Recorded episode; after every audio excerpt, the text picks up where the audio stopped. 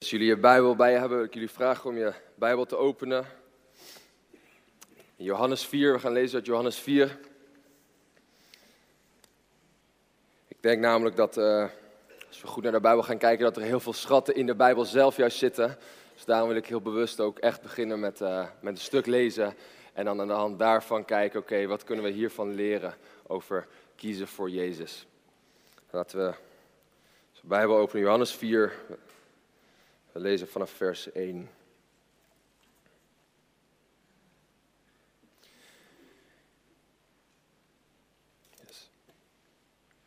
Toen Jezus hoorde dat aan de Fariseeën verteld werd dat hij meer leerlingen maakte en er ook meer doopte dan Johannes, Jezus doopte overigens niet zelf, zijn leerlingen deden dat, verliet hij Judea en ging hij weer naar Galilea. Daarvoor moest hij door Samaria heen. Zo kwam hij bij de Samaritaanse stad Sigar dicht bij het stuk grond dat Jacob aan zijn zoon Jozef gegeven had, waar de Jacobsbron is. Jezus was vermoeid van de reis en ging bij de bron zitten. Het was rond het middaguur. Toen kwam er een Samaritaanse vrouw waterputten. Jezus zei tegen haar: Geef mij wat te drinken. Zijn leerlingen waren namelijk naar de stad gegaan om eten te kopen.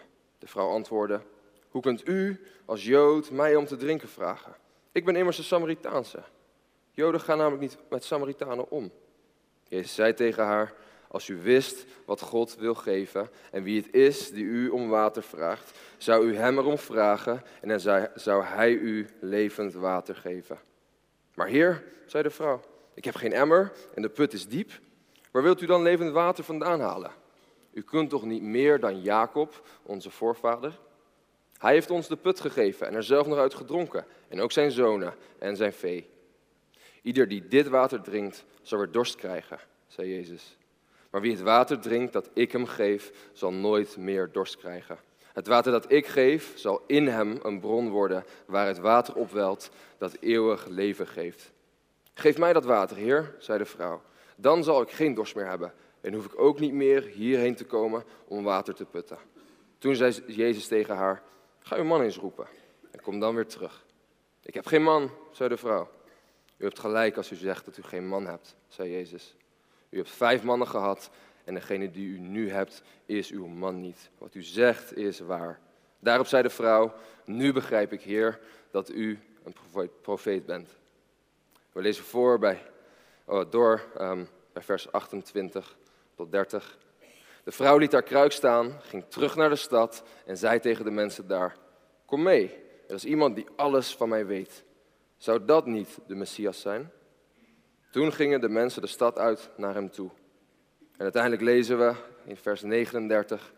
In die stad kwamen veel Samaritanen tot geloof in hem door het getuigenis van de vrouw. Hij weet alles van me. Ze gingen naar hem toe en vroegen hem bij hem te blijven. Bij hem te blijven. Toen bleef hij nog twee dagen.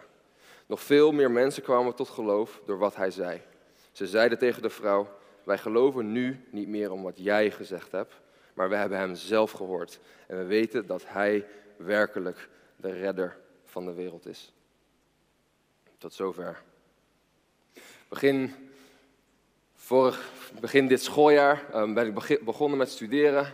Um, ik studeer in België. En sinds dat ik begonnen ben met studeren daar, ben ik ook begonnen met hardlopen. Studeren is iets um, dat vind ik leuk, maar tegelijkertijd moet je heel veel stilzitten als je studeert. Sport heb ik altijd al veel gedaan, maar hardlopen is voor mij een mooie manier om in één keer veel energie kwijt te kunnen. Want dat hebben mensen zoals ik soms nodig.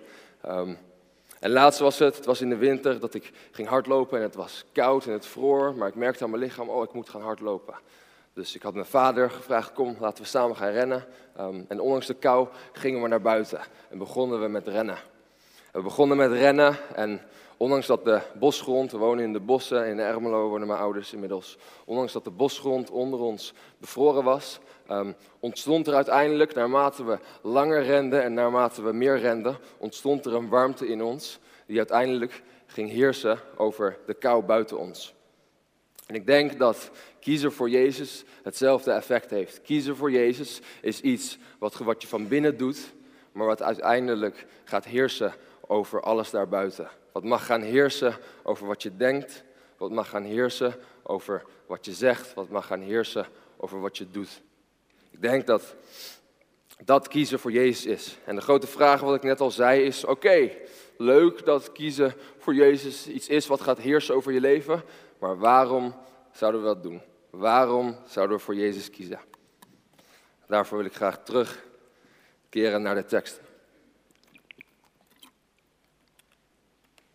We lezen eigenlijk als het ware in het begin dat Jezus een soort opwekking meemaakte. We lezen dat hij zelfs meer mensen doopte dan Johannes de Doper. Johannes, degene die we kennen als de professionele doper. En hier was Jezus. Hij doopte nog meer mensen. En nog meer mensen kwamen tot geloof door Jezus zelf. Maar ondanks dat zien we dat hij wegtrekt. Hij trekt weg van de opwekking die hij meemaakt. En we lezen dat hij vanaf Judea naar Galilea moet. Judea in het zuiden, Galilea in het noorden. En daartussenin ligt Samaria. Maar wat we moeten weten is dat door Samaria trekken niet de gewone route was die Joden graag namen. De Joden die wilden eigenlijk niks te maken hebben met de Samaritanen. De Joden die wilden, wilden ehm, die zagen de Samaritanen als onrein en uh, die wilden hun liever ontlopen. Dus meestal gingen de Joden dan ook om Samaria heen. Maar hier zien we, vers 4 vertelt ons, dat Jezus door Samaria heen moest. En hij moest door Samaria heen, niet omdat hij per se praktisch gezien door Samaria moest, maar hij moest omdat er een vrouw was die in nood was. En wat we hier zien is dat Jezus zoekt. Jezus zoekt deze vrouw die in nood is. En dat niet alleen, Jezus begint ook een gesprek met de vrouw. In vers 7 lezen we, Jezus zei tegen haar, geef me wat te drinken. Jezus begint een gesprek. En wat we moeten weten is, in onze cultuur, het is hartstikke normaal dat man en vrouw met elkaar praten. Ehm, maar in hun cultuur was dat niet zo. In de cultuur waar Jezus leefde, praten mannen en vrouwen niet met elkaar. Dus dat Jezus begon te praten tegen haar was bijzonder, want ze was een vrouw. Maar ze was niet alleen een vrouw, ze was ook nog een Samaritaanse vrouw. We zien dan ook de verbazing bij de vrouw. Ze zegt, hoe, hoe kunt het in vers 9, hoe kunt u als Jood mij om te drinken vragen? Ik ben immers een Samaritaanse. Maakt het nog bijzonderder dat Jezus begint te spreken tot deze vrouw. Ze is niet alleen een vrouw, ook een Samaritaanse vrouw. En we hebben het doorgelezen en hoe verder we lazen, hoe meer we erachter kwamen dat ze niet alleen een vrouw is, niet alleen een Samaritaanse vrouw was, maar dat ze een zondige, beschadigde Samaritaanse vrouw was met een slechte reputatie. We hebben gelezen dat ze verschillende relaties heeft gehad, dat ze, uh, dat ze van de een naar de ander ging. En we lezen dan ook in vers 6, lezen we dat ze op het middaguur bij de put kwam. En het is vreemd, want op het middaguur, het heetst van de dag in Israël, komen mensen niet waterputten. Het was duidelijk dat deze vrouw, ze was alleen, ze kwam op het middaguur, op een tijd waarin ze niemand verwachtte te ontmoeten. Het was duidelijk dat deze vrouw eigenlijk gebukt ging, um, onder de slechte reputatie die ze had. Dat ze um, mensen ontweek, dat ze um, eigenlijk mensen gewoon op een afstand, afstand hield. Het was duidelijk dat deze vrouw is beschadigd in haar eigen waarde. Door keuzes die zij heeft gemaakt of dingen die haar zijn overgekomen in haar leven. Maar ondanks dit zien we dat Jezus haar zoekt en dat Jezus begint te spreken tot haar, ondanks haar tekortkomingen. En als we dit verhaal lezen, dan kan het misschien voelen alsof het heel ver weg is. Het is een verhaal, het is zo'n 2000 jaar geleden. Maar ik denk dat als we, wat meer stil gaan staan bij de houding van de vrouw, dat, dat, dat de vrouw een stuk dichterbij komt. Misschien kan jij je wel vinden in de omschrijving die ik net gaf. Misschien voel jij je wel beschadigd door dingen die jou zijn overkomen of door keuzes die jij hebt gemaakt. Uh, misschien voel jij het wel niet, voel je je niet waard om gezien te worden. Um, heb je stomme dingen gedaan? Heb je dingen gezegd op school? Of op andere plekken die je liever niet had willen zeggen, waar je spijt van hebt en voel je je daarom nu schuldig? Misschien bekijk jij dingen, als niemand kijkt op het internet, um, die, waarvan je liever niet hebt dat anderen weten dat je dat bekijkt. En voel je je daarom niet meer waardig en voel je je daarom schuldig. Um, misschien ben jij beschadigd omdat jij gepest wordt of sta je aan de andere kant en ben jij um, ben je de pester en voel je je daarom schuldig? Er kunnen zoveel dingen zijn in ons leven waarom ook wij beschadigd kunnen raken in onze eigen waarde en waardoor ook wij mensen kunnen gaan ontwijken. Ons emotioneel kunnen gaan, um, gaan afschenden van mensen, gaan, gaan verbergen van de mensen. Misschien voel je je wel net zoals, net zoals deze vrouw. En denk jij, God, God, wil God mij? Is God, interesseert hij mij? Kiest God voor mij? En ik denk dat we zien in deze tekst ehm, dat ondanks het tekortkomen van deze vrouw, ondanks onze tekortkomingen, zoekt Jezus toch en spreekt Jezus toch tot deze vrouw. Had ze deze vrouw het verdiend dat Jezus tot haar begon te spreken? Ik denk het niet. Ik denk niet dat die vrouw het verdiende. Maar wilde Jezus tot haar spreken? Wilde Jezus haar liefhebben? Ja, zeker. En op dezelfde manier um, verdienen wij Jezus liefde. Verdienen wij dat Hij tot ons spreekt? Ik denk het niet. Maar wil Hij tot ons spreken? En wil Hij ons liefhebben? Oh ja, zeker. Ja, zeker. Jezus ging voor deze vrouw, nam hij een ongewone route. Hij liep weg van een opwekking en hij ging door Samaria, waar Joden niet wilden komen. Um, voor ons liep hij niet weg van een opwekking of ging hij niet alleen door Samaria, maar voor ons ging Jezus door lijden, door de pijn, uh, door vernedering en door de dood. Vandaag de dag nog steeds um, zoekt Jezus mensen. Hij is gekomen, zegt Jezus, ik ben gekomen om te zoeken en te redden wat verloren was. Hij zoekt jou, hij zoekt u. Um, hij zoekt, hij zoekt mij vandaag de dag nog steeds. En dat is reden nummer één die ik wil benoemen. Kiezen voor Jezus. Waarom? Omdat Hij allereerst voor ons gekozen heeft. Wij hebben lief. Waarom? Omdat Jezus, omdat God ons eerst heeft lief gehad. En dat is reden nummer één die ik wil benoemen. Waarom we voor God zouden kiezen. Omdat Hij allereerst voor ons gekozen heeft. En misschien zegt dit je wel helemaal niks en denk je, laat het je koud. Nou, dan gaan we gauw door naar punt 2 die ik benoemen wil. En het punt 2 is het volgende. Waarom kiezen voor Jezus? Omdat Jezus laat zien wie Hij is. Hij kiest niet alleen ervoor om tot ons te komen, maar Hij laat ook nog eens zien wie Hij is. In vers 9 lezen we dat de vrouw zegt: Hoe kunt u als Jood mij om te drinken vragen? Ze is verbaasd. Hoe kan het dat deze man tot haar spreekt? Normaal gesproken spreken mannen niet tot haar. En hoe deze man zich gedraagt, dat is anders. En haar aandacht is gelokt doordat Jezus begint te spreken. En constant met Jezus' woorden um, blijft hij de aandacht richten op zichzelf. En zegt hij, als u toch eens wist, lezen we in vers 10, als u toch eens wist, ik zal u levend water geven. Constant blijft hij terugkomen bij zichzelf in de woorden die hij, die hij spreekt. En de vrouw die luistert naar zijn woorden, maar we zien dat ze nog niet in de eerste in eerste instantie direct een besef heeft van wie Jezus is. In vers 9 noemt ze Jezus een Jood. Joden, er waren er vele van. En uh, dat was allemaal niet zo bijzonder. Ze leefden onder de Joden, dus er waren er heel veel van. Vervolgens lezen, hebben we verder mogen lezen. En in vers 19 zegt ze: Nu begrijp ik, Heer, dat u een profeet bent. Nu is u een profeet. Hij ging van Jood naar een profeet. Er zijn er een aantal van. Mensen die speciaal gezonden zijn door God om een boodschap te brengen. Dus daar zijn er, dat is wat exclusiever, er zijn er nog maar een paar van. En vervolgens hebben we verder kunnen lezen en in vers 42 lazen we dat niet alleen deze Samaritaanse vrouw, maar ook de inwoners van het dorp zeggen. Maar nu, uh, maar we hebben hem zelf gehoord en we weten dat hij werkelijk de redder van de wereld is. Jezus gaat in de ogen van deze vrouw van Jood naar redder, of van Jood naar um, van Jood naar profeet, naar de Messias, naar de redder van de wereld waar er maar één van is. En dit is omdat ze blijft horen en beseffen, Jezus laat haar zien wie hij is. En de vrouw die hoort, en doordat zij hoort, doordat ze blijft horen, begint ze met beseffen. Weet je, en ik denk, wij horen ook, wij horen hier in de kerk, horen we over Jezus. We horen misschien over andere plekken over Jezus. Maar mijn vraag aan jullie, jonge mensen, is immers een jeugddienst. Maar ook oude mensen. Um, hoor jij, hoort u voor jezelf? Weet jij voor jezelf wie Jezus wilt zijn voor jou? Weet jij dat Jezus ook jou zoekt en ook tot jou wilt spreken? We hebben gelezen in vers 40 dat de inwoners van het dorp allereerst de getuigenis hoorden van de vrouw. Zo mogen wij getuigenissen horen van mensen die Jezus kennen in de kerk en op andere plekken. En maar daar bleef het niet bij. Ze hoorden niet alleen de getuigenis, ze deden daar iets mee. We lezen, ze gingen naar hem toe. Ze gingen zelf naar Jezus toe. En dan daarna lezen we Dat, we, dat ze zeggen, we hebben hem nu zelf gehoord. En mijn vraag aan jullie is dan ook, gaan jullie naar hem toe?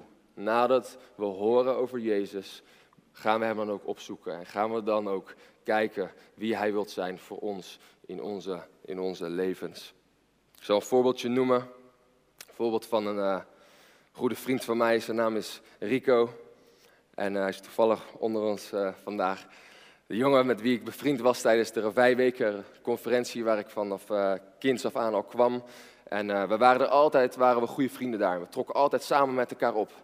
En door de jaren heen um, begon ik nou, uiteindelijk steeds meer um, te kiezen voor Jezus. Begon ik, heb ik besloten om een soort bijbelschool te doen, dat soort dingen. Maar hij ging een beetje een andere kant op. Hij koos niet voor Jezus, maar hij koos voor een leven met drugs en met vrouwen en met feestjes en dat soort dingen. En vervolgens was het dit jaar dat hij weer terugkwam. Hij was een aantal jaar niet bij deze conferentie geweest, niet op de vijf geweest. En dit jaar kwam hij terug en hij was er weer. En het eerste wat hij tegen mij zei was, Lucas, um, ik heb het verpest. Ik weet niet waar ik sta in het leven. Ik voel me depressief.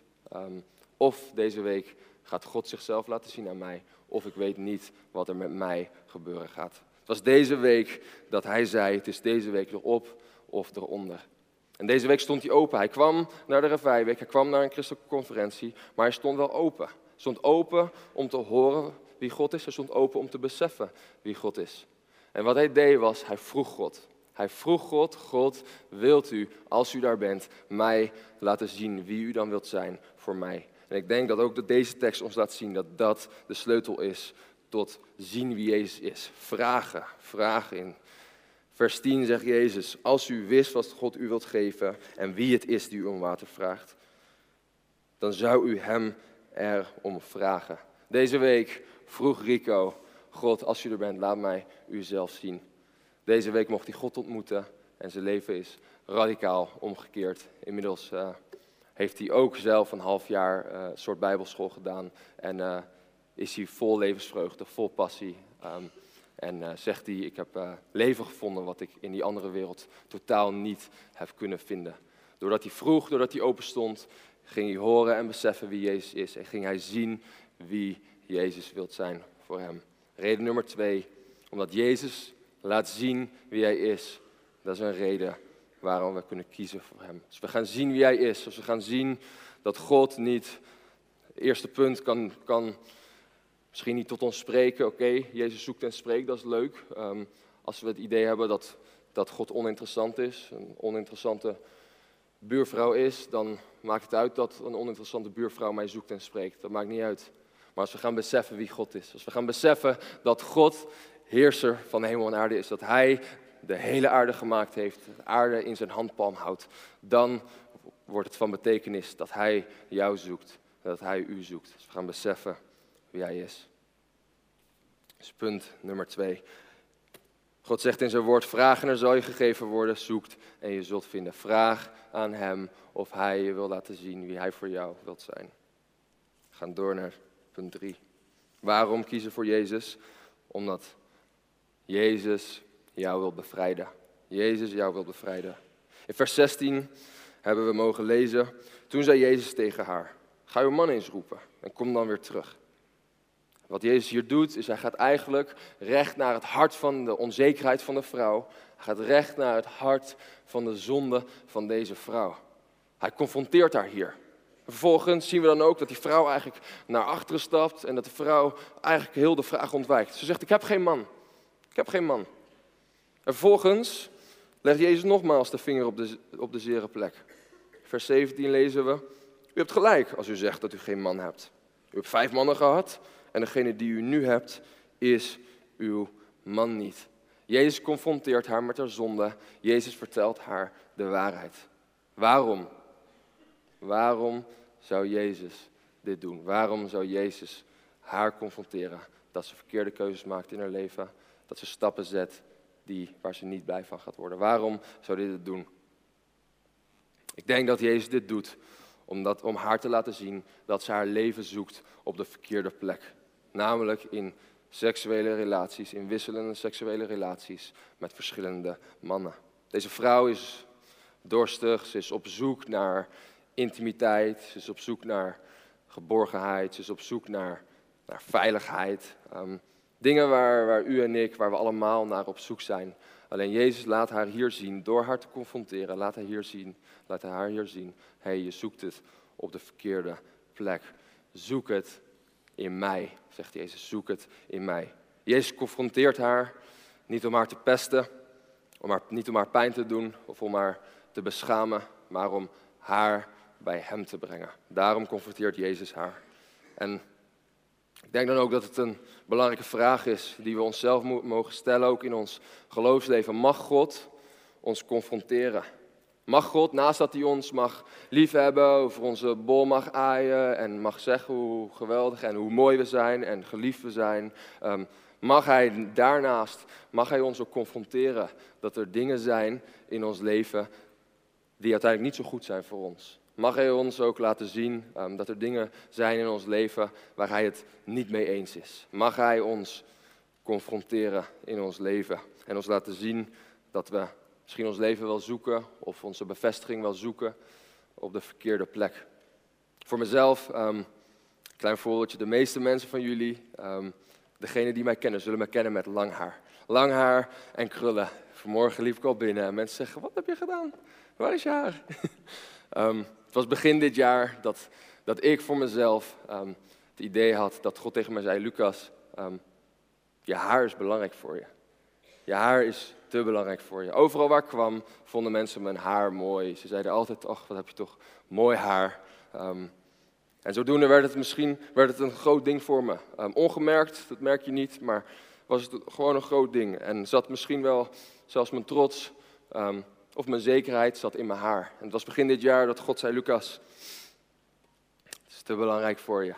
en omdat hij dat zei, heb ik besloten, oké, als dat zo is, als het zo is dat het te belangrijk voor me is, dan wil ik het er afhalen. En hoe kan ik zeggen, God, ik wil u mijn leven geven, God, ik wil u mijn alles geven, uh, mijn hart geven, maar ik zou mijn haar niet willen geven. Hoe kan je dat doen? Dus zodoende um, heb ik mijn haar eraf gehaald. En de vraag is dan ook, mag God ons confronteren? Mag God jou zeggen dat er dingen zijn in jouw leven die niet zo goed zijn voor je? Waar God het niet mee eens is? Mag Hij naast jou lief hebben? Mag Hij jou ook confronteren? En wat we zien hier is in de tekst dat het confronteren wat Jezus doet. Hij vertelt de vrouw, luister, je zoekt je leven in seksuele relaties. Hij confronteert haar daarmee. Hij legt de vinger op de zere plek. Maar juist dit confronteren leidt tot een bevrijding in het leven van de vrouw. We hebben gezien dat het een vrouw was die afgesloten was, die zich verborgen hield, die mensen ontliep. Maar vervolgens hebben we ook mogen lezen in vers 28 dat de vrouw haar kruik liet staan, dat ze terugging naar de stad en dat ze begon te praten tegen dezelfde mensen die zij eerst ontliep. Ze ging van afgesloten en verborgen naar iemand die nadat ze Jezus had ontmoet, vol passie was, vol enthousiasme en vol nieuw leven. Het confronteren wat Jezus had gedaan leidde bij de vrouw tot, um, tot bevrijding. Tot bevrijding bij de vrouw. En dan zou je je wel afvragen, oké, God bevrijdt, Jezus wil je bevrijden. Waarvan? Waarvan wil Jezus jou bevrijden? Allereerst denk ik dat God ons bevrijden wil van de zonde. En bevrijden wil ook van de veroordeling van de zonde. De Bijbel is duidelijk over zonde. De Bijbel zegt, allen hebben gezondigd. Iedereen heeft gezondigd. Niemand uitgesloten. U, ik, jij. We hebben allemaal gezondigd. De Bijbel zegt ook de loon van de zonde de dood is. Dat betekent wie gezondigd heeft, verdient eigenlijk de dood. Maar hier houdt het niet op, gelukkig. Prijs God dat het hier niet ophoudt. Het gaat door en vervolgens mogen we lezen dat door het kruis van Jezus, dat we niet meer veroordeeld worden. Wie in Christus Jezus zijn, die worden niet meer veroordeeld. Jezus heeft onze plek ingenomen. Dat betekent dat als we naar het kruis mogen kijken, dat we mogen, ons mogen beseffen en dat we mogen zien, oké, dat is eigenlijk vanwege mijn zonde in mijn leven, dat is de plek waar ik had, had moeten hangen. Maar Jezus in zijn liefde heeft die plek ingenomen en Jezus in zijn liefde is daar gestorven voor ons. En dat geeft ons de mogelijkheid om, als we voor Hem kiezen, um, dat Hij de prijs betaald heeft en dat wij die zelf niet meer hoeven te betalen. Het besef dat wij er eigenlijk zouden moeten hangen, zou ons moeten vervullen, juist met ontzag en met blijdschap en met vreugde, diepe vreugde voor wat Jezus gedaan heeft voor ons aan het kruis. Allereerst kiezen voor Jezus. Waarom? Omdat Hij je wil bevrijden. Allereerst van zonde. Maar daar houdt het niet op. In het leven van de vrouw, de Samaritaanse vrouw, wat we gelezen hebben, zien we ook dat ze bevrijd raakt van schaamte. Van schaamte, eerst ontweek ze de mensen, nu gaat ze naar de mensen toe. Oké, daar is een verandering daar. Ook van angst is ze bevrijd. Angst. Ik denk ook dat God ons bevrijden wil van egoïsme. Of zelf altijd maar aan jezelf denken, zelfgerichtheid. Zit mijn haar wel goed? Die vraag. Ehm, heb ik wel een goede reputatie? Vinden mensen mij wel leuk genoeg? Ehm, en ook van eenzaamheid. Die vrouw was eenzaam, ze was alleen. Maar kiezen voor Jezus leidt tot bevrijding van eenzaamheid. Ja, en zo zijn er nog andere dingen, maar dit zijn geloof ik de dingen die we in deze tekst hebben mogen lezen. Waarom zouden we voor Jezus kiezen? Ik ga afronden. Kiezen voor Jezus, omdat allereerst Jezus, God, de schepper van hemel en aarde, jou zoekt en tot jou spreekt. Tweede reden is omdat Hij je laat zien wie Hij is. En wij, horen, wij mogen Hem horen en wij mogen groeien door te horen in beseffen wie Hij is. Kiezen voor Jezus omdat Hij laat zien wie Hij is. En de derde reden, kiezen voor Jezus omdat Hij je wil bevrijden. Aan de buitenkant, um, in het leven van deze vrouw, was er in principe niks veranderd.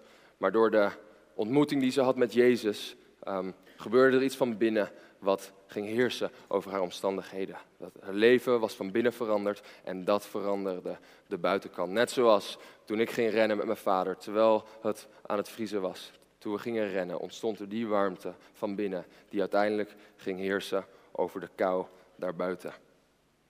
We zijn allemaal in het leven um, op zoek naar warmte, op zoek naar een doel, naar vervulling, um, naar een thuis. Zijn we allemaal naar op zoek. We zijn allemaal dorstig. Maar ik denk en ik geloof oprecht dat er maar één is die onze dorst kan lessen. Er is maar één die levend water kan geven. En zijn naam is Jezus Christus. De vraag is, staan we, staan we het hem toe om ons dit leven te geven?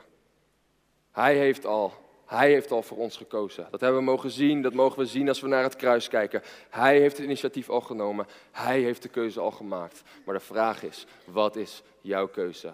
What is your choice? Amen.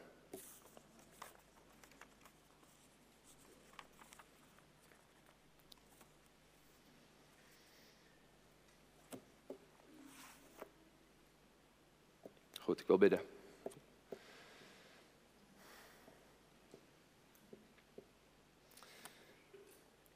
Heer, dank u wel, Heer, dat we mogen stilstaan, Heer, en mogen zien, Heer, dat allereerst, Heer, um, u al de keuze heeft gemaakt voor ons, Heer.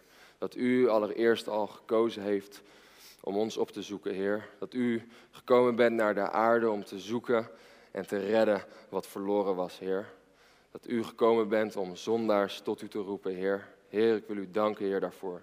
Heer, ik wil u bidden, Heer, dat we mogen groeien, Heer, in besef wat het betekent.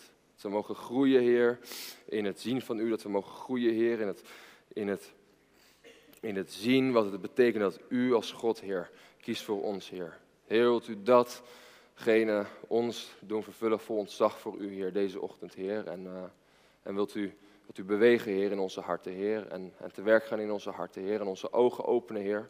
Om u te zien voor wie u werkelijk bent. En om te zien, Heer, hoe mooi het is, Heer, om te leven met u, Heer. Dank u dat u bevrijdt, Heer. Dank u dat u een God bent van leven. Dat u leven geeft, Heer. En dat u bevrijdt van zonde en van zoveel meer, Heer. Dank u dat er in een leven met u werkelijke vrijheid is, Heer. Amen. Amen. Goed. Um, het is een jongerendienst, dat weten we. Um, dus we hebben ook uh, als team besloten voor de jongeren. Um, als jij nou zegt van hé, hey, ik wil hierover doorpraten. Als jij nou zegt hé, hey, er zijn dingen die ik niet snap. als jij nou zegt hé, hey, ik wil die keuze maken Ehm, dan is er in het jeugdhonk zijn er mensen die willen praten met jou.